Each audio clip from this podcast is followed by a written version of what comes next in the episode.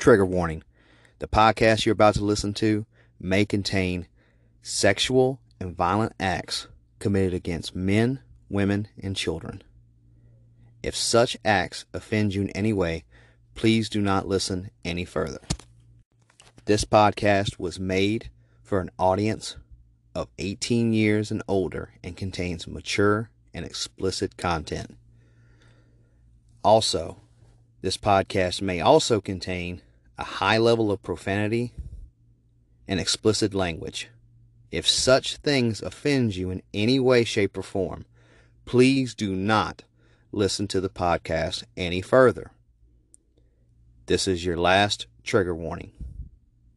If anything that I mentioned above offends you, please do not listen. Thank you. Hey, everybody. This is the Man Apart podcast. This is going to be episode five, titled A Lady and a Commander. We're about to share a story with a survivor of sex abuse in the military. And I just want to start off by saying this is not anything to bash the military or anything like that. This is basically sharing a survivor's story. We're going to dive into Lady D, uh, her story, and we're going to call her Lady D to protect her identity and anybody else's identity for that matter. Also, this is to bring awareness that there is sex abuse going on in the military, and it's actually been an increasing number over the years. And so, Lady D wanted to share her story. So I'm gonna start introduce her. Say hello, Miss Lady D. Hi, Jeremy. How are you doing? Doing good today. So um, I remember you telling me about this story, and I remember I think seeing a post about it on Facebook a while back. And so when I started this podcast, I thought about you because I wanted to share your story. I appreciate it. Thank you. Oh, no problem. Uh, when did you first uh, enlist into the military?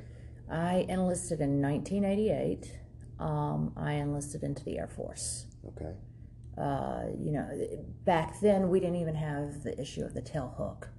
And What's what's the tail, tail hook? hook was in the Navy. They had that ship that had all those females that ended up pregnant and everything. The the captain and a whole bunch of people down the, the chain of command that were sexually abusing and harassing and assaulting uh, the women. Um, Oh wow, I, I, never, I didn't know anything was. I didn't never even heard of that issue. yeah, you know, sexual abuse in the military has always been there since the American Revo- Revolution. You know, we've had women who fought as men, but it's always been prevalent. And people are like, well, you joined, you're in a man's job. That's what happens. Um, sexual abuse is never okay, even Right. if you're in the middle of consensual sex and the woman says stop, or the man says stop. You you stop. Um, you know, and it's just these situations that sometimes get really bad. Mm-hmm.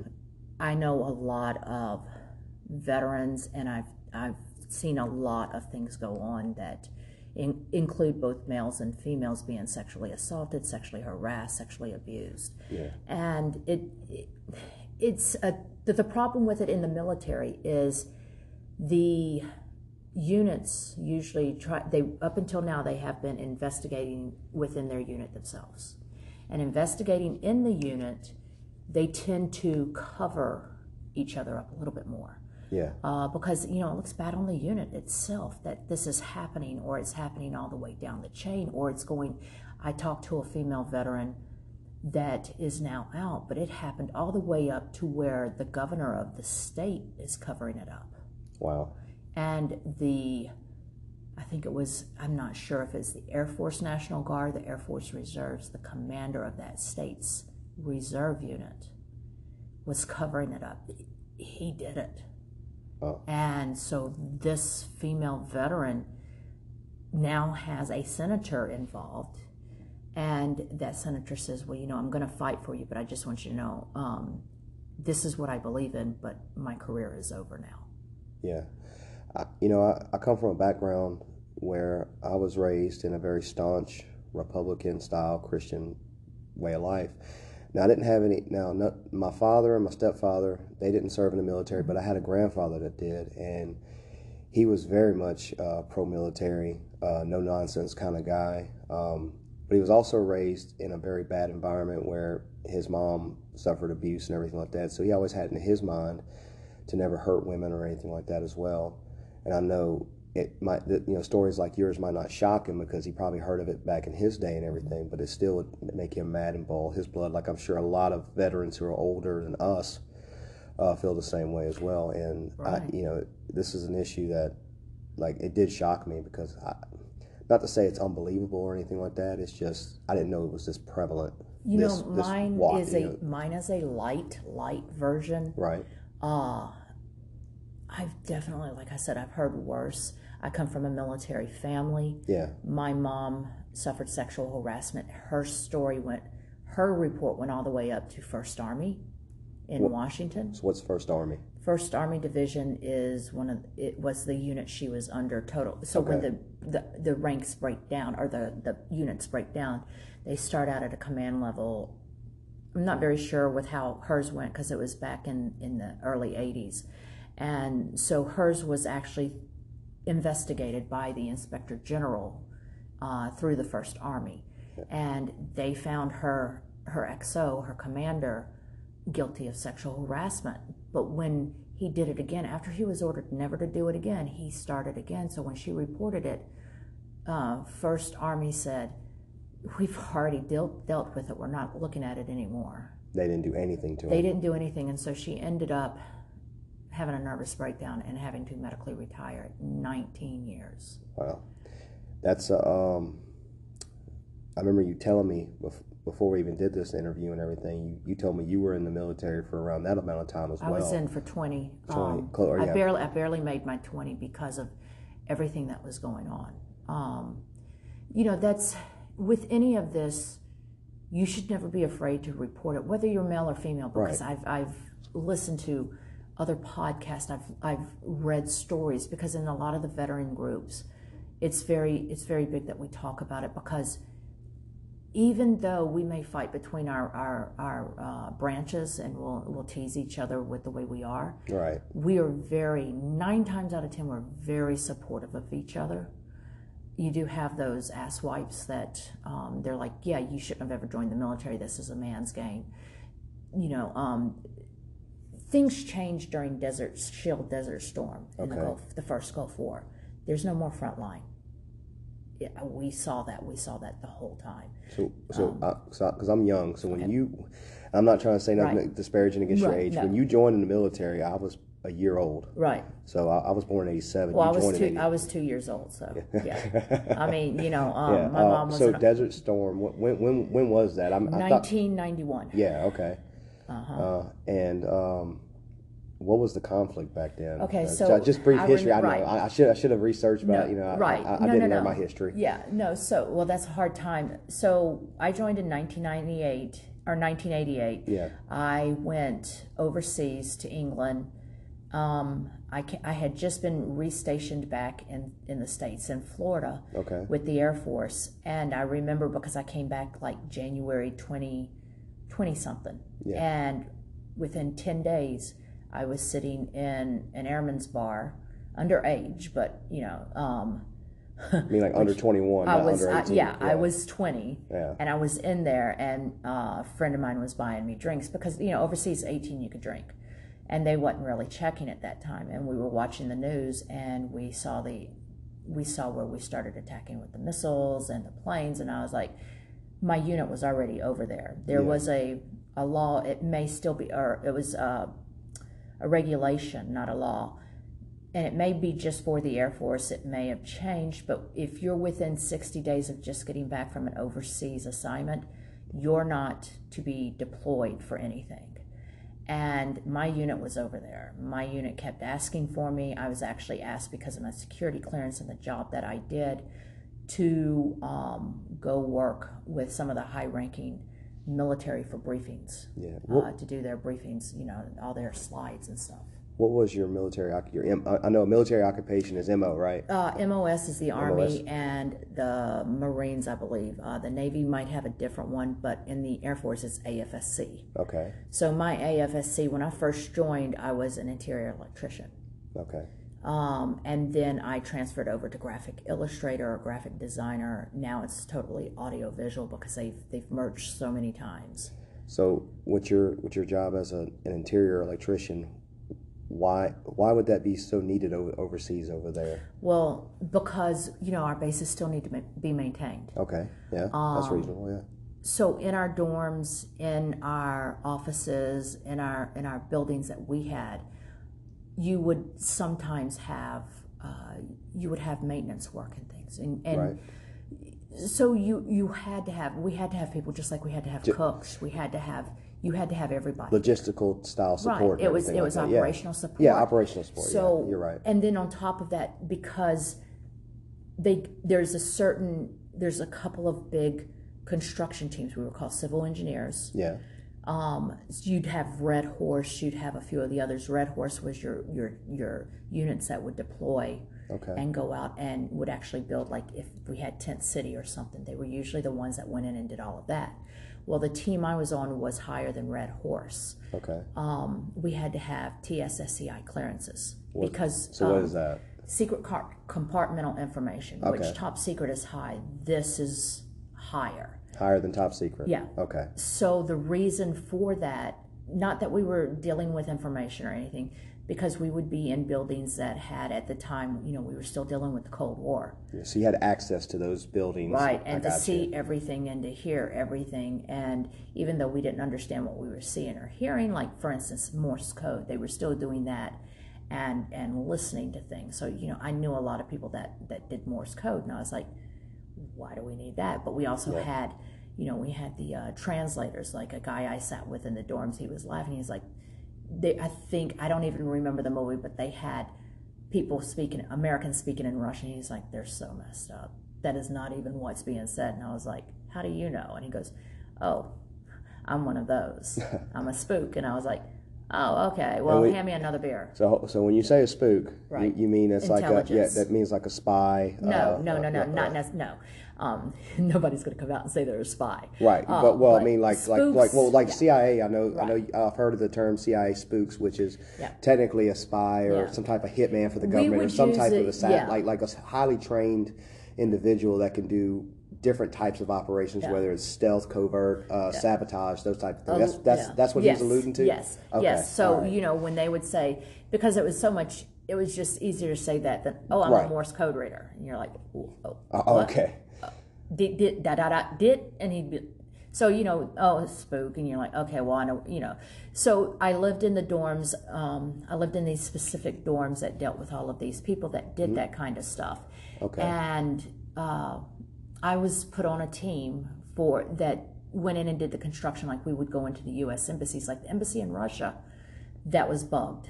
I don't know if, uh, the last embassy they had my team helped do the do the construction interior construction of it Right. like put in the uh, possible air conditioning units they did the wiring they had to do all of that because the layouts of where everything was a lot of times were classified because you had interior SCIFs the secret uh, the enclosed areas the SCIFs they talk about are metal enclosed you know you have to you can't it's soundproof it's usually all done up to where you you can't even everything's hardwired because you have no no way to, to like make phone calls outside if it's not Right. hard, hardwired so it's a totally secured area to do things and usually inside some of these um, highly secured buildings themselves are interior little SCIFs inside of that okay, wow, so you have right. So it, it gets even more. So you, the secret room within the secret room, Right. with, it, with the big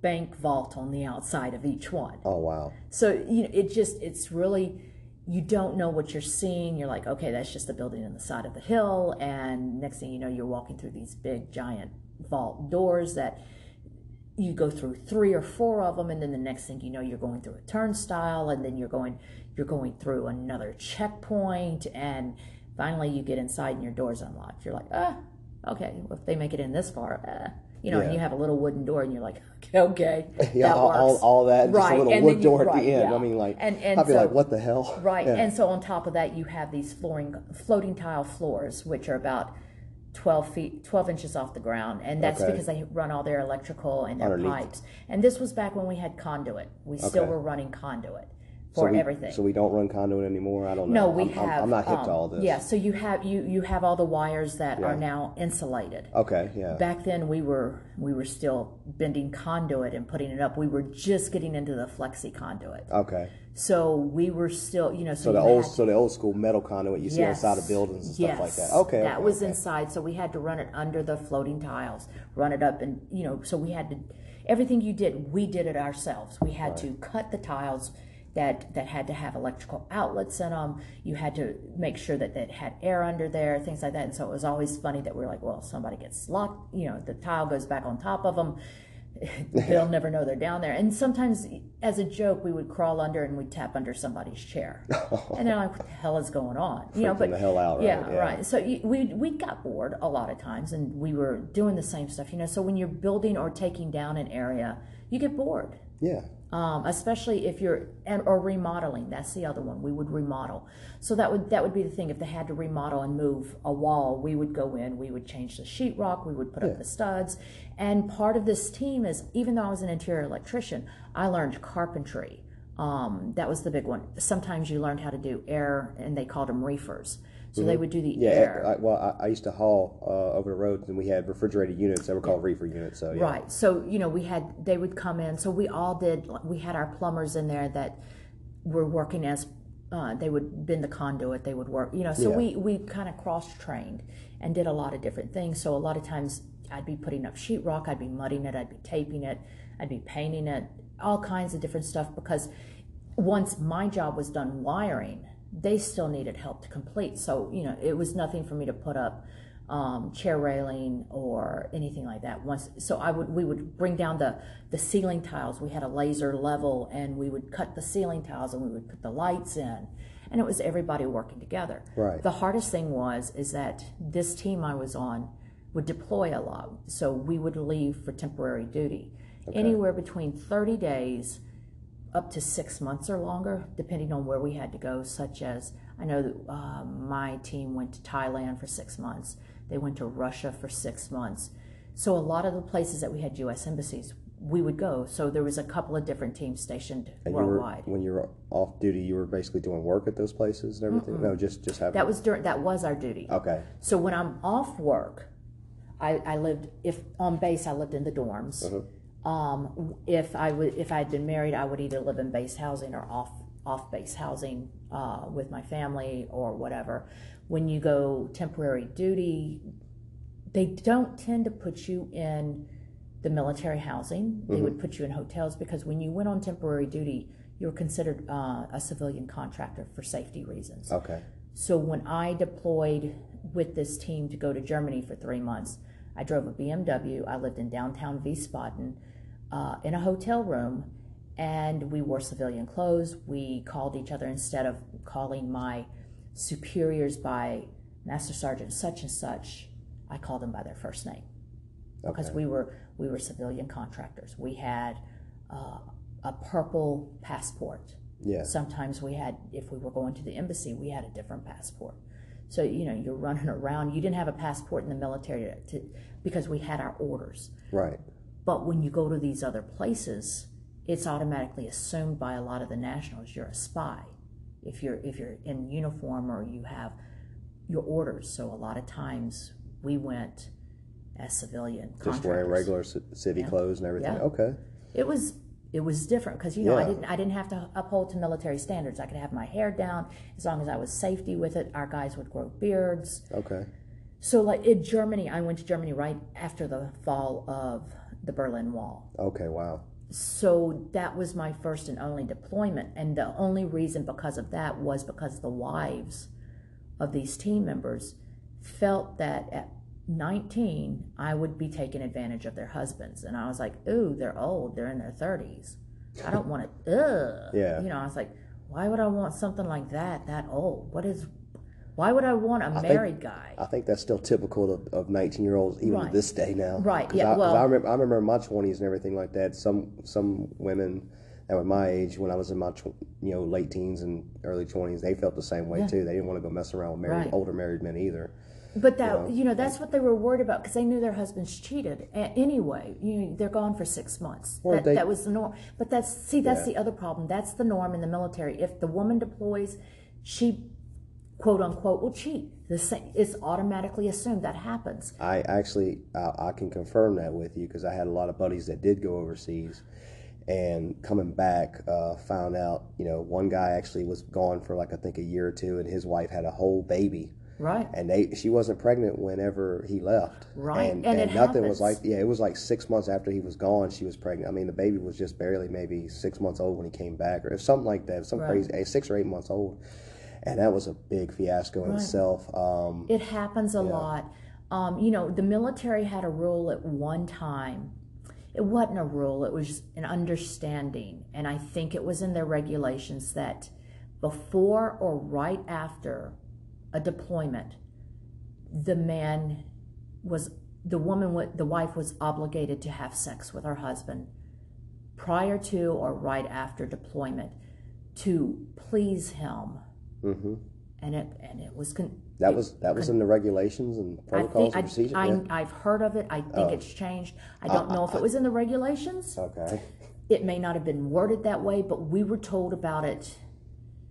We were told about it a lot. That yep, if you get married and your husband needs to deploy and you don't want to have sex, tough, you know, tough shit. You got to have sex. And it's like, well, that's rape. Well, yep, but that's that's a different type of rape. What? Yeah. So it was, you know, and it was one of those things. Yeah, I mean, no, Now- I'm, I'm just like, what the fuck? That's the first thought that came to my mind when you when you just said that different kind of rape, That was in the 90s. I was Yeah. told, late 90s. I was told about that. and that's not that long ago. That's only what two, well, shit, three decades ago. So I mean, right, right. But still, So- that's not that long in our human history. No, now things may have society. changed. Some other units may not have been like that. I remember hearing about it quite a few times after Desert Shield, Desert Storm. Okay. a lot of it right after.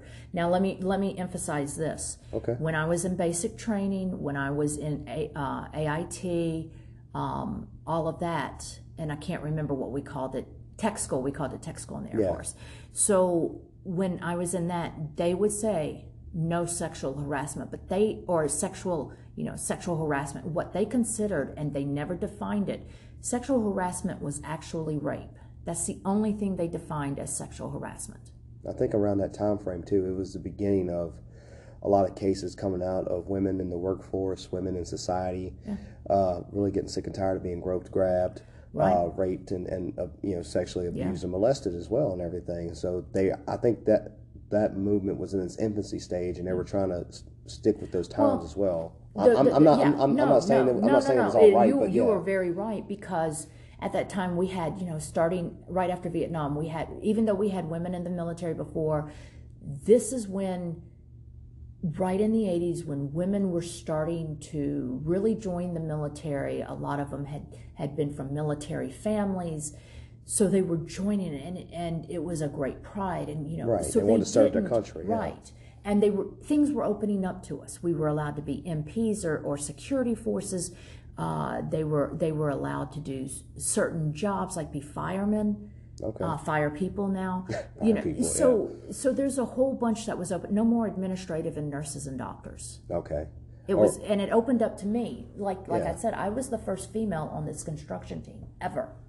Well, so what was that like being the? Uh, were you the only female on that construction team? Yeah. Or just what was it like being around all those men and being? Because I look, because I've worked blue collar jobs before Yeah. too, like I told you, and I, I you know, I've, I've- I've been in construction as well, and I remember, um, and I'm not that, you know, I haven't been working in the in the workforce that long of my life, uh, 15, almost 20 years now, but.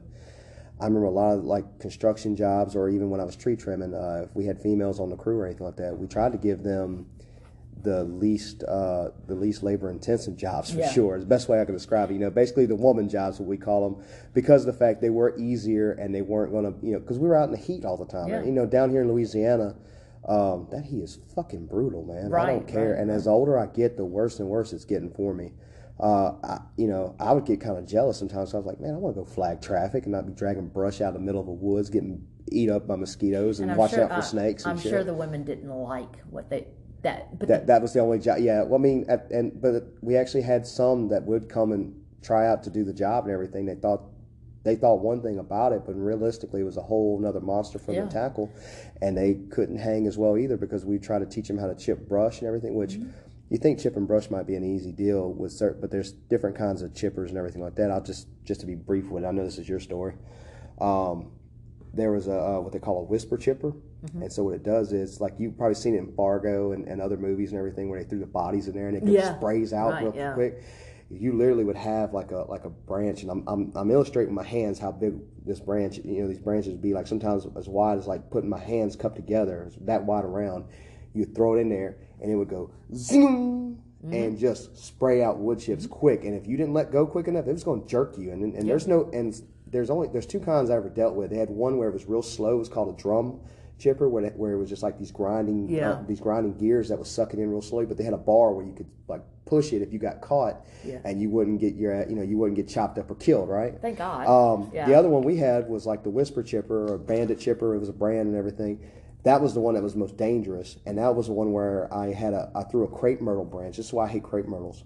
Um, it was a long one, and when we threw it in there, it whipped, and it was it was it was still thick at the end. And when it um, because I think I threw it in, I think I threw it in like the small, the, the top side first, and then the the base of it came back. Well, that base side came back and smacked me in the side of my face right here, which is like right by my eye, eyes and everything, and knocked me out. Oh, I, yeah. I was I went unconscious Yeah. and I didn't know what the hell happened. I mean, I, I threw it in there, and I was I was like actually turned to walk because I was on on this side of the ch- I was on this side of the chipper.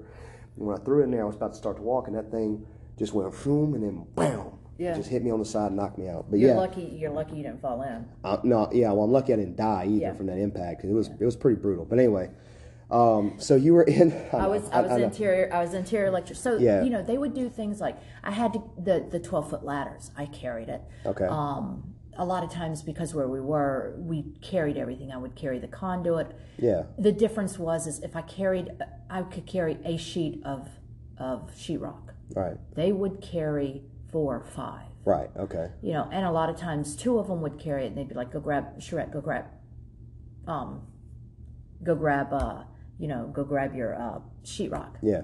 And I was like, okay, all right. And I'd grab a piece of her, like, you know, that's not, come on. And I was like, I can't grab more. You know, so things Right. like that that would happen.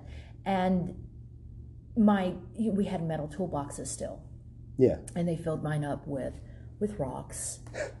Uh, to make it 75 pounds to, to and we played jokes now let me, Right, let so me that was just hazing, we right? would Yeah. it was hazing we would be hazed like one time i was under those floating tiles Now- they dropped it on me Were, were, were they were they just specifically hazing you, or was it just every, uh, No, no, no. So this, So this, there was this, other- this was just yeah. general crew fuckery, general- right? Like, yeah. like we would go and we would be working um, near the flight line, and they'd say, "Oh my God, we need this now. What? We need flight line.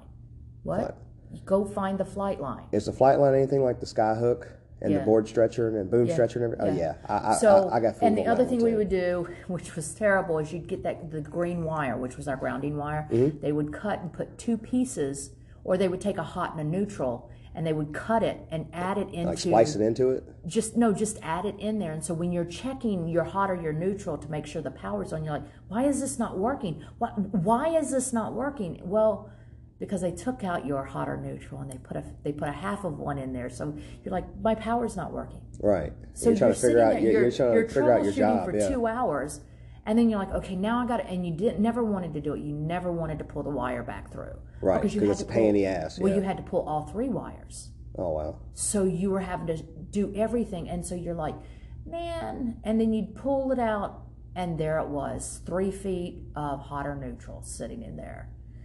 And that was it. And they'd usually tie it off so that you couldn't just pull it. Yeah. And you're like, son of a. And it wasn't son of a gun, it was usually son of a bitch. Yeah. You know, and you turn around and everyone's laughing at you. You just wasted an hour, two hours trying to do, or depending on what they would do, you know. Um, Sorry.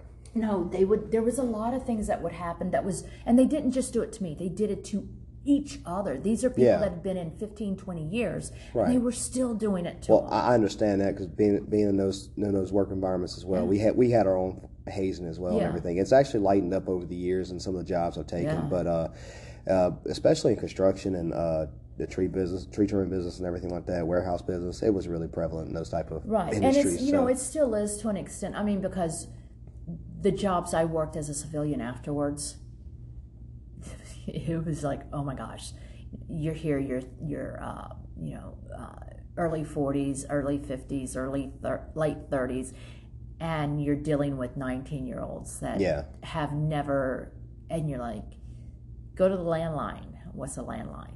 Oh God! Or go to the rotary phone. What's a rotary phone? Or or something. You're like, Or cassette tape.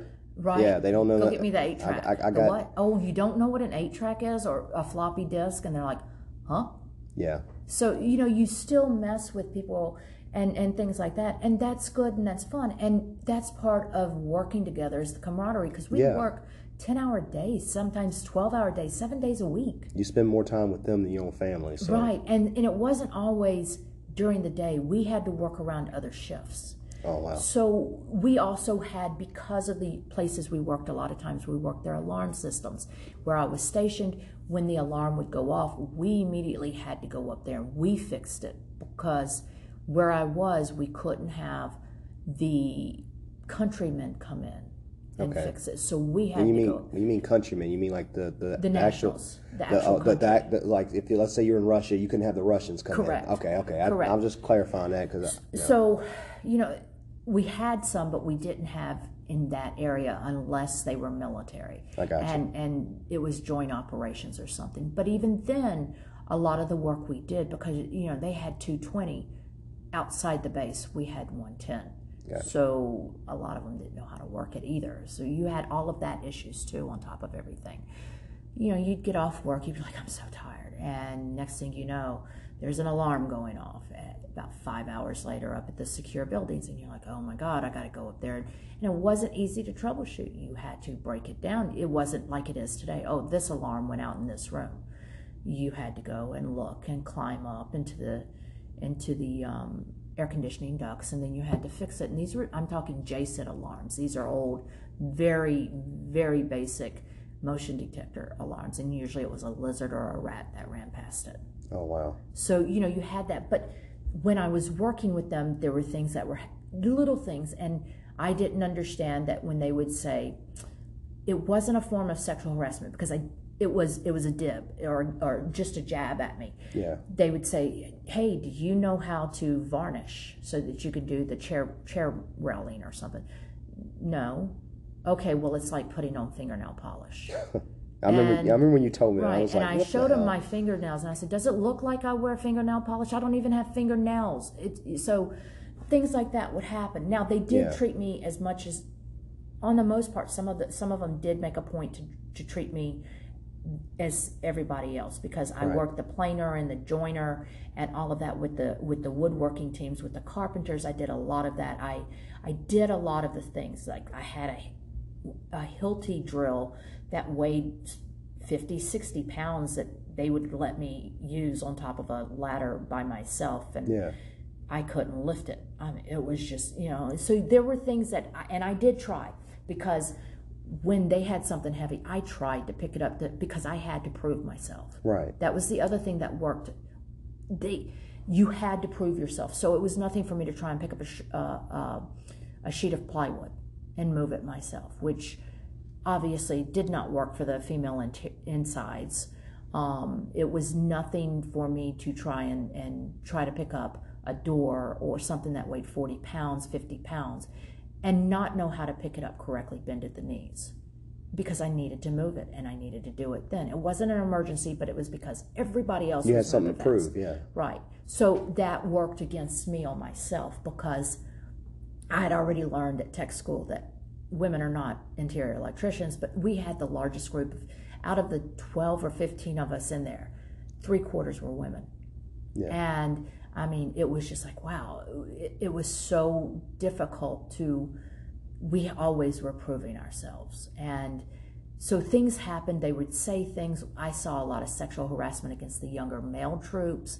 Um, and it wasn't really considered sexual harassment because it was just jokes. And Like- so, like, like back in the day so like up till about maybe 10 15 years ago a lot of those like a lot of gay jokes right like No, guys like well, like, yeah. like, well So, guy- like- you know like guys would be like oh you know you're gay you're this or that you know whatever whatever type of uh, bad word that's Right. now you can't say right, anymore which in polite society. Which back uh, then, you know, you know, gays were not allowed in. yeah. Well, so sometimes when we had our little chemical warfare games, we would be in, Wait, in- what? You had chemical. War- you had games with chemical warfare. Or, or, or you mean like military Yeah, drills? Okay. military drills. So we Okay, call okay. them. We call they were usually you know they were exercises, but Right, the easiest yeah. way was to say War chemical games, right, yeah, yeah. Right. So we would put on the chemical wars, you know, the chemical suits and everything. Well, during that time, we would be confined to our offices or our buildings or whatever. If they were saying, "Oh, it's MOPP four, and and you couldn't go outside if you wasn't needed to be outside, so a lot of times we didn't have to have on the gas mask under certain MOPP conditions. So you just lay around, you were bored. Our guys would play dominoes and cards and spades and all of that. Well, a bunch of us, we didn't play that. We were young. We were like, how do you play that? You know, this was an old man's game to us. So we would lay around. Some of us would study, some of us would read books um, because we're always having to learn. That was Right. the other thing. You know, when we went in, we were considered, you had to levels. So you had level one, which was you were at the tech school. Level three, you were a journeyman or something, and you were just brought into the military and you had somebody watching what you were doing. Level five, you could work by yourself. You were considered um, an apprentice and everything. So you could do things by yourself. Well, as journeyman, or was it? back- I, I think apprentice is where you, apprentice, yeah, and yeah, then apprentice, you became yeah, journeyman. yeah, See, yeah. that shows um, No, that shows the age. But as an apprentice, we we were still studying our books to become journeymen, and a lot. of, you got bored. Trust me, those books are terrible. And I did an electrician class. this was even was younger, worse. yeah. This was even worse. So it was just one of those things. So in between, we had sofas. We had these big, nice break rooms because we built them ourselves. And so you had, Right. you know, Yeah. anything that was left over, like everything was mahogany because there were scraps of mahogany left over. So we Oh, had mahogany. God. Yeah, So that was that was the wood. favorite wood to use for everything. yeah, that's good wood actually. yeah. Our carpenters, our master carpenter, we joked that he was going to kill the rainforest by himself because we just knew in his house off base everything. Hit, we knew his sofa was made out of mahogany This is mahogany. Yeah. right? Yeah. So, um, one of the guys was sleeping on the sofa, Mm-hmm. and somebody went and warmed up a corn dog and put mayonnaise on the end of it and stuck it in his mouth. And then, Oh, as God, he woke up, yeah. he, the guy was adjusting his his pants. So that Yeah, those, those type of jokes, right? Yeah, those pranks. those and- were jokes, Yeah. and I'm like, and I thought it was. I didn't know, and here I am laughing at it, and, and they don't, you know. So I'm trying to fit in. right. I mean, my potty mouth became the worst potty mouth.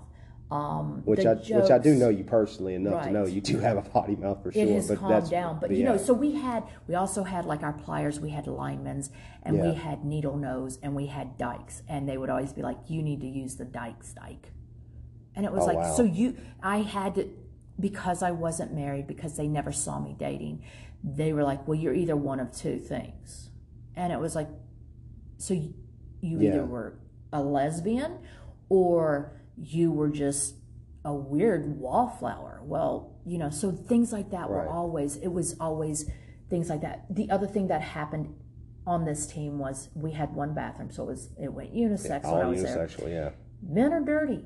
They, they are. really I, dirty. oh, hold on. I will tell you. I know that firsthand. I have um, I work as a truck driver, Yeah. and we have a we have a warehouse bathroom. Not gonna say where I work or anything like that, but the men mostly use that one because I, I don't even think we have any female drivers at my location where I'm at. Um, and yeah, it gets they, it gets cleaned once a week by a maid service and everything. oh, they yeah. probably puke.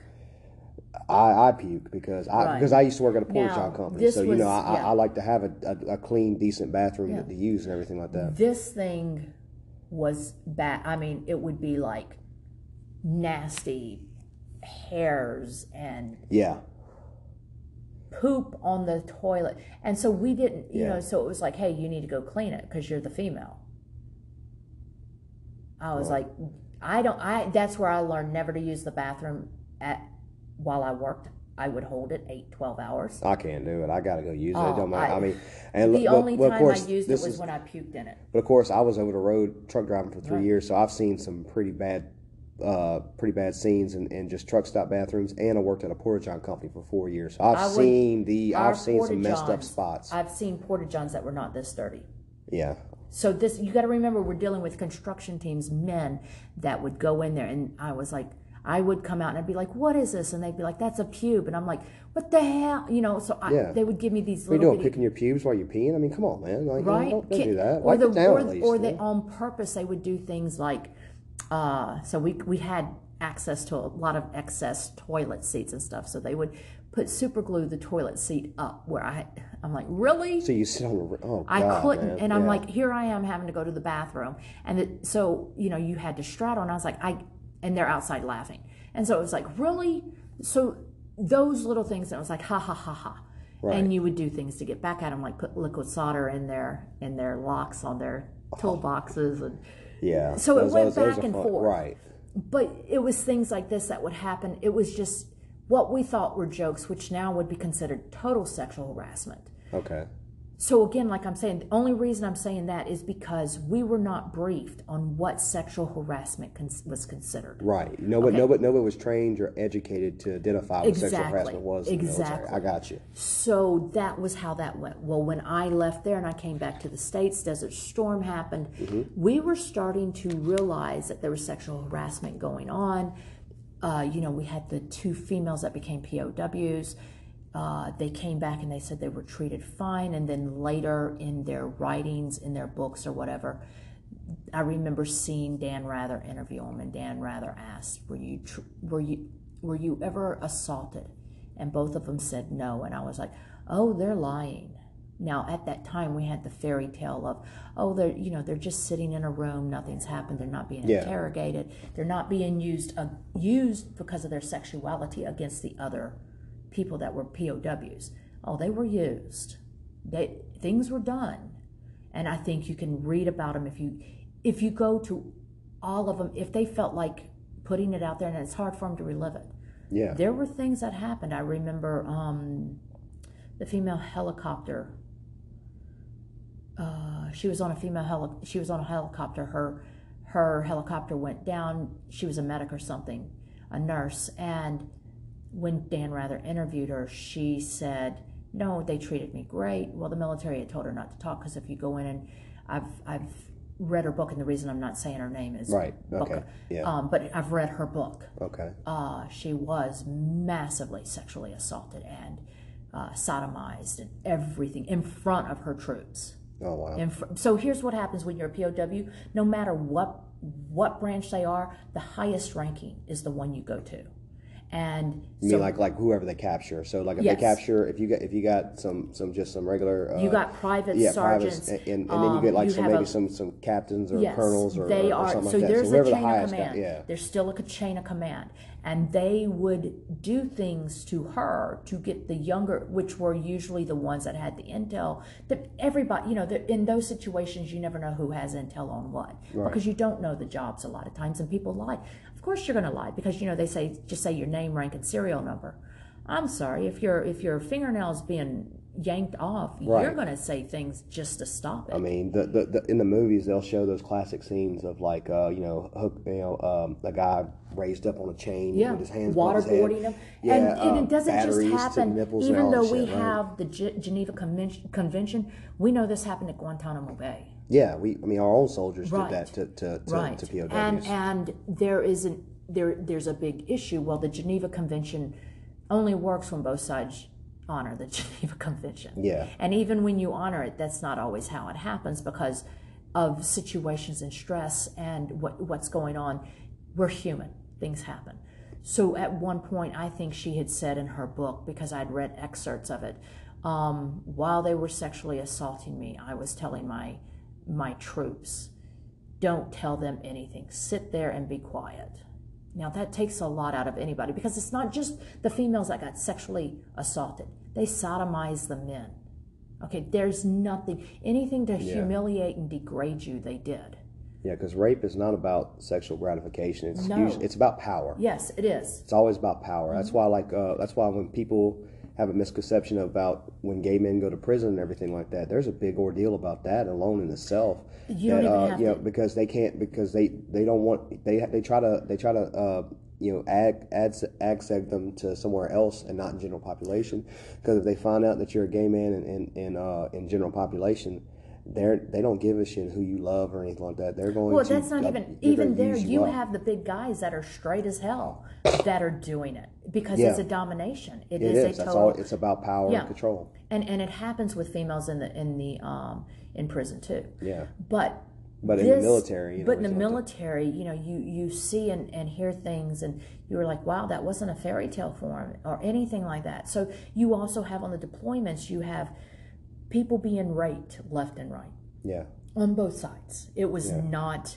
Um, I mean, I've heard of stories. I've heard of women raping men, and I was like, how can a woman rape a man? Well, I heard about it yeah. in the military. So my second base that I went to um, was more conducive to women. So I, there was three of us women and three men in our little office. And this is I had transferred because I got I got bit or electric small bite with the electricity. It was enough to where it blew my linemen's up, blew a hole in them, and I was like, I'm done. I Yeah. am so done with electricity. I wouldn't plug any to this day. Just putting a uh, a cover on an outlet, I shake like crazy. yeah. Um, I'm, I'm like, no, I don't, I don't. I will tell somebody do this. No, you go ahead and do that because I'm going to watch. Right. Um, so when I, I, I so I medically cross trained and became a graphic uh, illustrator, Okay. uh, graphic designer, audio visual. So a lot of my work there was making the view um, viewpoint sites, which we would use the acetate because we didn't have computers then. Okay. We were doing overhead projectors Oh, wow, and yeah, the old, old school, school- old school, right? yeah, so I we were we that. were making them, we were running them through, doing all this kind of stuff. So Yeah. we were doing, you know, we we um, there's a lot we did that that we would do like in some of the places I went to if you went to a foreign country you were having to take their foreign information that that that unit did Yeah. and in their in their language and then you would put it under the American so that it could be briefed in both languages so gotcha. they could read it things like that so there was a lot going on that you were involved with as a grad and that's where having the clearance because I'd had the clearance with the electricians I got this job and I was in certain spots in the fighter wing I was in, they deployed. And because they were over there in Desert Storm, Desert Shield, I was being asked to go because of my clearance to, excuse me, to work the briefings with the commanders. Because in the fighter wing, I was doing there when they were back in the States, we were doing, we were playing the little sortie missions. And they called them sorties because we had to make so many flights a week Right. a lot of them were touch and goes just to make the flights because if we if we met our sortie for the month we got a three day weekend if it was a three day weekend we got a four day weekend so obviously the pilots you know and, and that was the thing but here it was we were dealing with some of this stuff and that's why the clearances were important i may not have been i was handling documents i didn't know i was handling Right. and that's a big thing. So you would see, oh, this is top secret. Well, it didn't make sense to you. But when you were sitting in on the briefing, you're like, wait, what happened? And and you couldn't ask, and you're just sitting there and you're like, I'm hearing what? And so this would go on. During that time was when I had my sexual harassment. So I had a master sergeant in the Air Force. I had a sergeant. Both of them were over me. I was a senior airman. I think Master Sergeant is the in Master Ser- or is it Sergeant Major? I think it's the highest rank. No, right? it's senior ma- uh, chief master sergeant. Chief Master Sergeant. So we Well, call I- them chiefs, so, that you had yeah, different ranks for, for Yeah. different. So when I, where I was brought up on to learn the ranks and everything, I was in ROTC in high school, Yeah. and I think we was under the Army division. So I learned. So I learned the Army ranks and everything Right. like that. I So you'd have, I- So uh, I had a sergeant major, you'd have a and I had- sergeant major of the and I Army had a- and- and I had a yeah. colonel. Yeah. Right. That's who I so you had me. that. Well, we had um, chief master sergeant of the Air Force. You had your chiefs, your chief Yeah. master sergeant at the unit. You had your senior master sergeant. You had your um, master sergeant. You had technical. You had staff, and then you had buck sergeant because that was when I was in. Buck sergeant was just being taken out. Like an E five. yeah. E4. They were in E4, E4 in the yeah. Air Force, and also an E4 was a senior airman. Okay. So we had the two. Well, um, and you'd make sergeant right after you did your second enlistment. Okay. So I was still in my first. I was at my three year mark because I, I I lasted eighteen months as an as an interior electrician. That's eighteen months from when I joined the military. Sure. So I really only lasted probably 12 si- months to 13 months Yeah. as an interior electrician. Oh wow! So um, all that happened within 13 months, pretty much. Right. All yeah. that going on. Well, Jesus. actually, all of so yeah. Oh, but a lot more. But yeah, but right. what we've so been talking you know, about, yeah. yeah. So when I t- went to this unit, it was good at first. It was a, it, we were a small office, Mm-hmm. four, three people, four people, four people, and then we had a couple others come in, and so we it was just really weird. I mean, we still had our rank, and we called each other by our rank and our name and everything, but they got some people got more comfortable with others. Mhm. So I had my my sergeant and my master sergeant, both males, that like to play cup check. Okay, so you got so for our listeners and for me, what's a cup cu- check what's is cup when check? you take the, your knuckles of your hand and you walk past the other guy and you Oh, nut check. him. Yeah, yeah, like a a nut nut check. check. Yeah, but they yeah, called okay. it cup check. I got you. I got. Oh because yeah. you couldn't say nut. Okay. Just like when at that time we could no longer there's certain words politically correct words we couldn't use in the military anymore. Mm-hmm. Um, so you were very you. You had to it- get creative. Yeah. Right, right. So you know, you you had to do things. I remember my buck sergeant one time walking up to one of the friends that because we partied together, Yeah. and he's like, "Hey, have you ever kissed a bunny rabbit on the lips?" And she was like, "No." So he pulled his pockets out, inside out. Yeah. He's like, "There's a bunny rabbit." Yeah. And and you know, it was like. And it was to me, it was funny, and to my friend, it was funny because the three of us hung out a little bit. Yeah, you, you were kind of you were friends. You know each other. It, it was it was kind of like all in good fun because that's a joke you'd share with somebody that's your friends. You don't just walk up to it like I wouldn't walk up to a woman and say, "Hey, you know, uh, what you know what has thumbs and uh, and likes BJ's and everything." And you're like this guy. You know, you don't do that to just right, random right, yeah. people. You know, you you, Yeah. you, you make you, gotta make sure that you're comfortable with people and that they're not going to freak out on you and anything." right right and so, So, this you uh, know, you know, things I like mean- this happened Yeah. um you know so you had we were all like ha ha ha ha ha Right. whatever well it started getting worse because of progressed. the cup checks yes now i had a female in there that was trying to hang with the male so much she would take like a butter knife and put it in her mouth and be like look i'm giving a blowjob and it was I, that i found disgusting i was like that is the most disgusting scene i've ever seen Yeah. or she would have a hot dog a, a hot dog and, And, would and do- a hot dog or something. Like, that. right Yeah, yeah. and i'm like that isn't but the guys were laughing Cross, so the, cross the line, right? Yeah. right so to me. making me you uncomfortable, but, But- to everybody else, because I'm and I'm a man too. So I mean, I, I and, and if I was in my you know my early 20s and everything like that, I probably would have laughed at it as well. exactly and know? here's the deal because it wasn't this was the other thing i thought they had to initially say hey you and and say it to me not direct it Right. in the in the office. So because it wasn't directed at me and it was meant to degrade the guys, I was like, oh well, that would be up to them to turn it in. right. just their like discretion, right. at their discretion, just like each other giving each other cup checks, they should turn each other in. Because it affects them, right? Right. Not you. It I didn't gotcha. affect me, although it did because Right. a lot of times we would be doing something where, like at the the customer counter, and stuff would be going on, and they would reach across. I would be in the middle of them, or they would, as I was walking by, they would reach across and hit, each- hit each other in the private area, which meant they grazed me. Yeah. Grace your private parts and everything like that. Yes. And a couple of times I said, and that's the hardest thing is to say, hey, that, that offends me, or don't do that in front of me. There's no, you know, they outrank you. Right. That's the hardest You thing. You can't slap them and say, "Hey, treat me like a lady," you know? Right, Because you're in the military. I mean, that, right. that, that, that could be a court martial, right? well, uh, Or, or, or at least a reprimand. it would be a, a, it would be a letter of counseling. Yeah. Did it again. Letter of reprimand. Did it again. Article 15. Now, letter of rep. All of these, you know, you had your consequences. Yeah. But every time you reported it, you were the troublemaker. Right.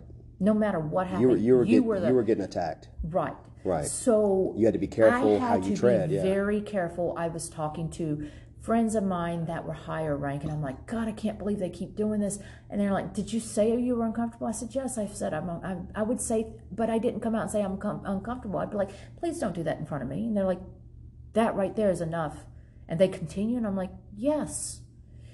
And so they said, You have to go report it to the EO office, the Equal Opportunity Office. You have to report it. I said, I don't want to report it. And this is your first time making a report Yes. and everything. This yes. is this is mainly this is about the uh, only time I made a report. okay, and and this was about the sexual harassment and Yeah. everything. Yeah. Um, I I, I kind of curious. Um, when so at, when I, when you did your report and everything like that, uh, after that, was there like anybody targeting you or Uh-huh. anything like that? I was targeted by the whole unit. So tell me how that how Okay, that how so that when I went- about. reported it, the first thing said by my by my orderly room, by my first sergeant, by my senior master sergeant, by my colonel was, "Why didn't you come to us first? Let us handle it in house."